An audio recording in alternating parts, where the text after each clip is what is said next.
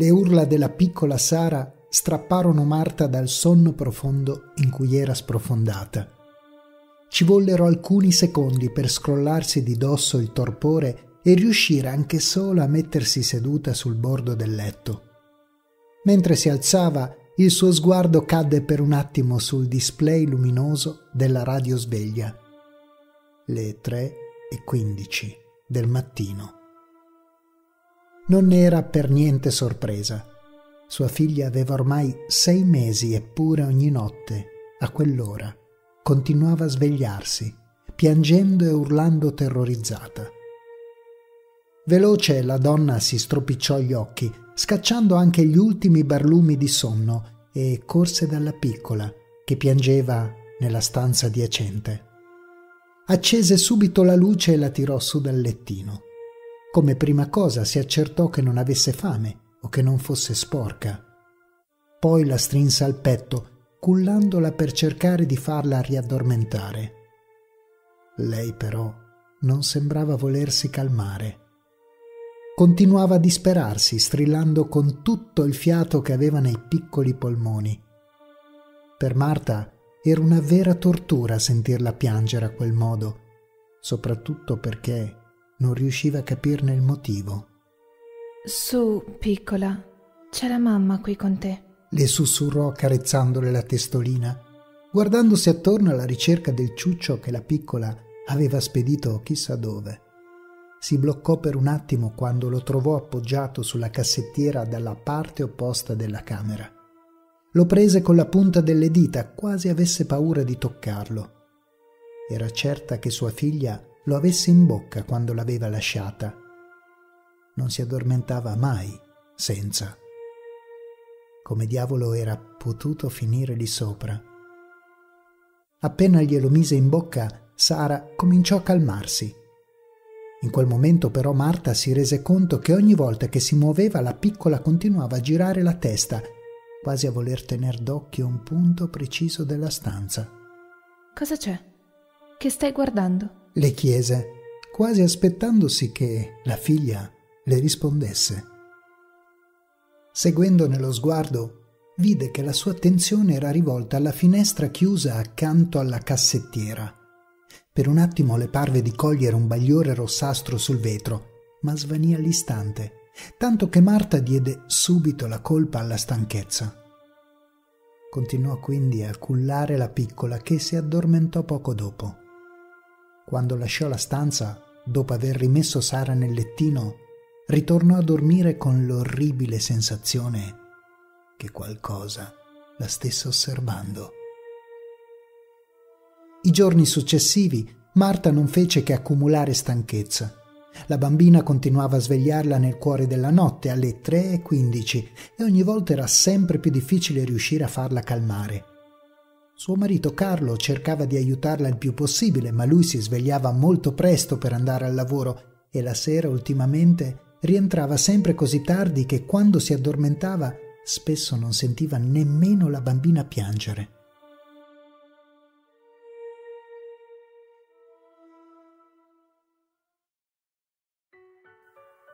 Eppure, nonostante tutto, Marta era davvero felice.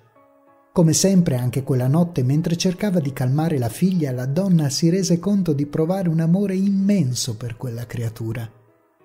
Sapeva di essere fortunata ad averla.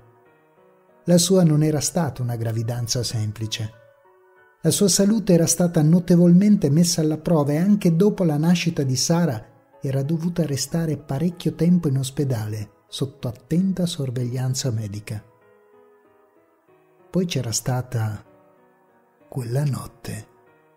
Marta corrugò la fronte, si rese conto di non ricordare molto di quello che era successo, solo di aver provato una sofferenza atroce, un dolore straziante come non ne aveva mai provato, nemmeno durante il parto. Nella sua testa era tutto confuso, quasi ci fosse un vuoto che non riusciva a colmare. Strinse la figlia al petto, cercando di rassicurare sia lei che se stessa. Non le importava ciò che le era successo quella notte. L'unica cosa davvero importante era che subito dopo lei aveva cominciato a migliorare e che in pochi giorni aveva potuto portare sua figlia a casa per la prima volta. Marta aveva sofferto e combattuto per quella creatura e aveva vinto. Quella era l'unica cosa che contava, davvero. Quella e il piccolo tesoro che teneva fra le braccia. Fu in quel momento però che la vide Lì, sul vetro della finestra, accanto al loro riflesso, c'era l'immagine di una donna. Era molto pallida, con lunghi capelli neri e gli occhi di un rosso scarlatto che la fissavano come braci ardenti.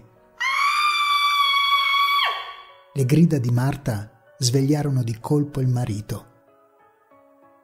Quando corse da lei, Carlo la trovò rannicchiata in un angolo della stanza che stringeva la bambina così forte che la piccola riusciva a malapena a piangere. Amore, che sta succedendo? C'è qualcuno.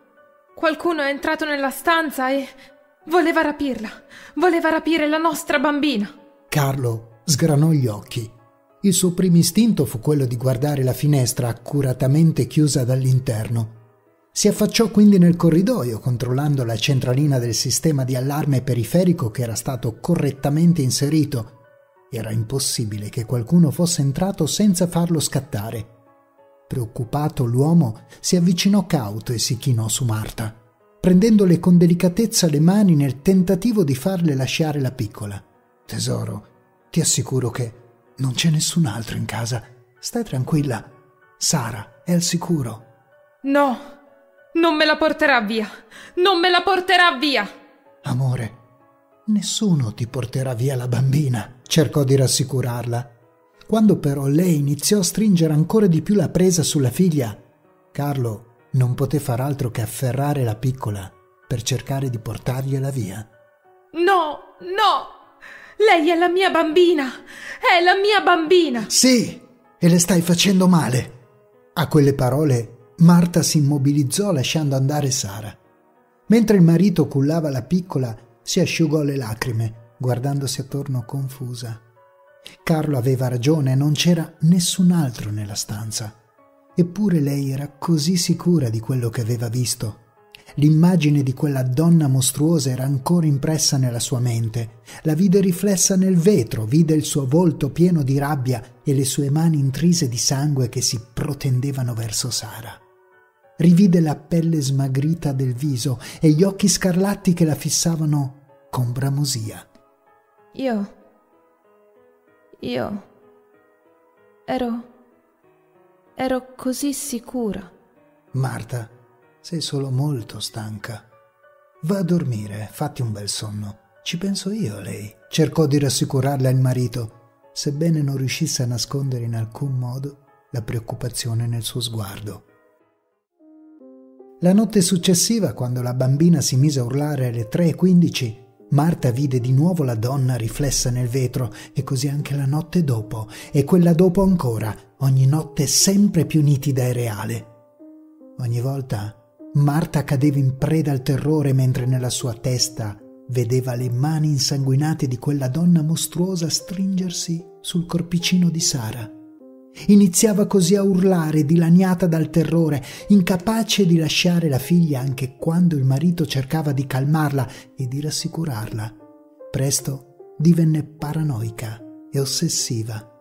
Iniziò a non voler lasciar più sola la bambina, a controllarla di continuo, a non volere che nessun altro a parte lei le si avvicinasse.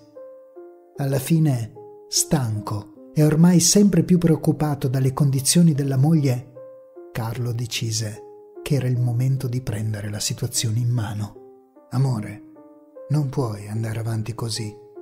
Non stai bene. Devi farti aiutare. La donna però non sembrò degnarlo di attenzione. Seduta a terra era troppo concentrata a giocare con la bambina. I capelli, unti perché ormai non li lavava più per paura di lasciare troppo tempo la figlia da sola, le ricadevano davanti al viso in ciocche appiccicose. L'unica cosa che devo fare è continuare a prendermi cura di lei. Nessuno me la porterà via, nessuno. Carlo sentì un nodo in gola nel vederla in quello stato. chiuse gli occhi, facendo un respiro profondo. Ormai c'era solo una cosa che poteva fare. Marta, se non decidi di farti aiutare di tua spontanea volontà, dovrò ricorrere a un TSO. La donna si voltò verso di lui. Aveva gli occhi spalancati, il suo corpo era in tensione, pronto a scattare. Non puoi farlo. Non puoi portarmi via dalla mia bambina. Mi sono informato. Nelle tue condizioni posso farlo. E come? No, no, no! Non me la porterai via, nessuno me la porterà via. Marta afferrò la bambina e con una velocità inaspettata scappò nella cameretta della piccola. Carlo le corse dietro, ma non fece in tempo a raggiungerla che lei si era già chiusa dentro a chiave. Disperato iniziò a picchiare contro la porta, a prenderla a spallate nel tentativo di aprirla. Marta! Apri la porta! Apri! Ti prego! All'interno della stanza, Marta camminava avanti e indietro nervosamente, dopo aver messo Sara nel lettino. Non me la porterà via. Non me la porterà via. Non me la porterà via. Continuava a ripetere quelle parole come una cupa litania, come se fossero una sorta di incantesimo capace di proteggerle da tutto e da tutti. Poi, però, Sara iniziò a piangere e lei apparve. Questa volta però non era solo un riflesso. La donna era lì, in piedi, al centro della stanza, gli occhi scarlatti che vibravano carichi di un odio viscerale, il sangue che colava da innumerevoli tagli sulle braccia e le gambe. Marta aprì la bocca per urlare, ma non ci riuscì. Era del tutto paralizzata dal terrore. In quel momento la creatura iniziò ad emettere un ringhio cupo e prolungato, mentre lentamente si avvicinava lasciando dietro di sé impronte insanguinate. Più avanzava, più le urla della bambina si facevano forti e disperate. In un attimo la donna raggiunse Marta, arrivandole così vicina che lei poté sentire il tanfo di morte putridume emanato dal suo corpo. Poi, quando la sua mano insanguinata le si strinse attorno alla gola, la voce di Marta si liberò in un grido.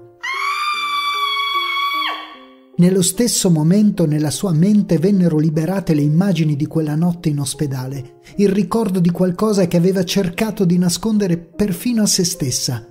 Poi, mentre la morsa attorno alla sua gola si faceva più stretta, arrivarono anche il dolore, il tormento e la disperazione. Erano passati diversi giorni dalla nascita di Sara e Marta venne svegliata di soprassalto nel cuore della notte da dei gemiti sommessi seguiti da versi strozzati. Alzò appena la testa per controllare l'ora sul cellulare poggiato sul comodino. Le tre e quindici. Sapeva che avrebbe dovuto alzarsi, ma era così stanca e si sentiva così debole. Da quando aveva partorito era come se fosse stata svuotata di ogni energia, come se non avesse più nemmeno la forza di reagire agli stimoli. Quando avevano iniziato a far dormire la bambina in camera con lei, aveva cercato di reagire e di farsi forza, ma era comunque sfibrante sentirla piangere di continuo e doversi alzare ogni volta per controllarla perché le infermiere ci mettevano una vita ad arrivare. Quei versi strozzati si susseguirono ancora per un po', finché alla fine Marta non decise di muoversi. Accese la luce e si mise a sedere sul bordo del letto. Il suo sguardo cadde per un attimo su quello vuoto dall'altra parte della stanza. La donna che lo occupava era stata dimessa quella mattina. Era tornata a casa con suo marito e il suo bambino, felice di iniziare la loro nuova vita. Quanto l'aveva invidiata. Non vedeva l'ora di potersene finalmente andare da quel posto e portare via sua figlia. Poi però si avvicinò al lettino e mentre fissava il corpicino cianotico al suo interno, Marta sentì tutto il suo essere andare in pezzi, l'anima lacerata come se fosse stata fatta a brandelli da decine di lame affilate. Sollevò la sua bambina, ma questa non reagì. Incapace anche solo di concepire ciò che stava accadendo, Marta non pensò nemmeno a premere il pulsante per le emergenze, Si trascinò fuori dalla stanza boccheggiando senza riuscire a urlare o a chiedere aiuto. Appena raggiunse il corridoio, però, l'orrore di ciò che era successo la travolse. Rimase lì immobile, ripetendosi che quello era un incubo, che stava solo sognando e che una volta sveglia avrebbe trovato la sua bambina sana e in salute. Poi il suo sguardo cadde nella stanza di fronte alla sua, alla culla appena illuminata dalla luce del corridoio, dove un'altra bambina stava dormendo un sonno sereno degnò appena di uno sguardo la donna dai capelli neri distesa sul letto, mentre si avvicinava con ancora il corpicino esanime tra le braccia. Me l'hai portata via, ringhiò la creatura, stringendo di più la presa attorno al collo di Marta, che venne bruscamente riportata al presente. Mi hai portato via la mia bambina. In quel momento Marta sentì le unghie della donna lacerarle la pelle e penetrarle nella carne trapassandole la gola. Contemporaneamente la creatura allungò l'altra mano verso il suo ventre e iniziò a scavare facendosi strada dentro di lei, straziandole la carne con una furia cieca. Boccheggiando, Marta sentì il suo corpo venire lacerato e la sua anima dilaniata dal dolore e dalla furia della donna che la travolsero con violenza. Ne sentì il dolore straziante quando aveva creduto di aver perso la figlia. Rivisse in pochi istanti i lunghi giorni di agonia, di sofferenza e sensi di colpa che l'avevano portata poi a togliersi la vita. Con il braccio della propria aguzzina infilato nel ventre fino al gomito, ebbe l'impressione di vedere la donna ridere, per poi cominciare a sciogliersi come se fosse fatta di cera, insinuandosi dentro di lei da ogni ferita aperta con le lacrime agli occhi, Marta iniziò a supplicarla di lasciarla morire. In quel momento, come se il suo desiderio fosse stato esaudito, ebbe la sensazione che tutto il suo corpo si stesse strappando, dilaniandosi dall'interno. Poi non ci fu che il buio.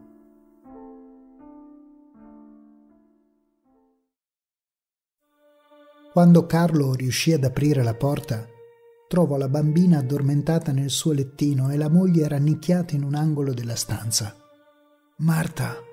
Io ho bisogno di aiuto, disse la donna, singhiozzando. L'uomo allora la aiutò ad alzarsi con delicatezza. Tranquilla, andrà tutto bene, vedrai. Marta fece un cenno di assenso col capo, avvicinandosi alla bambina con un sorriso stanco. Carlo scosse la testa. Doveva essere molto più provato di quanto credesse. Per un attimo aveva avuto l'impressione che gli occhi della moglie si fossero colorati di rosso. In quel momento la donna abbassò lo sguardo e accarezzò la piccola, facendo attenzione a non svegliarla. Hai ragione. Andrà tutto bene. Nessuno mi porterà mai più via la mia bambina.